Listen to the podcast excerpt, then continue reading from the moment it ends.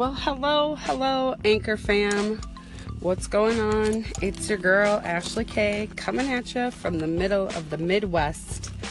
Just having a thought here, real quick, and I'd really like to share some insight that, you know, I have after watching a few different things and reading a few things, and, you know, just my general insight on the ins and outs of Snapchat.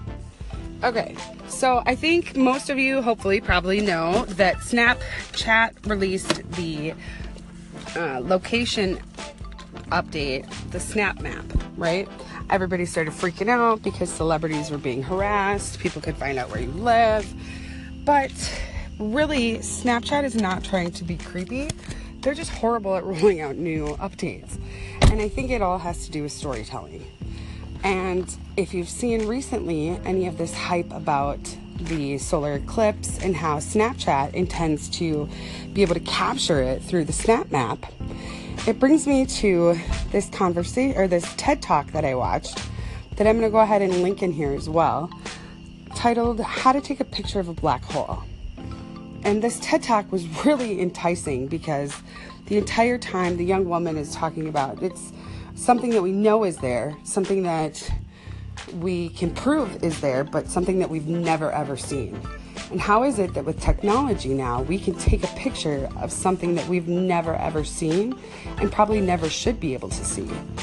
And the concept behind it is very much similar to what Snap Map is doing.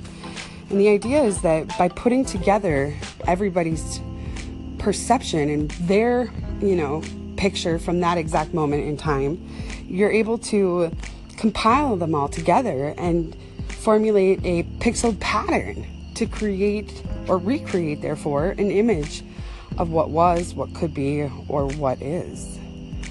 So, I think that Snapchat is just a really amazing software, and I think that people just suck at figuring out how to use it.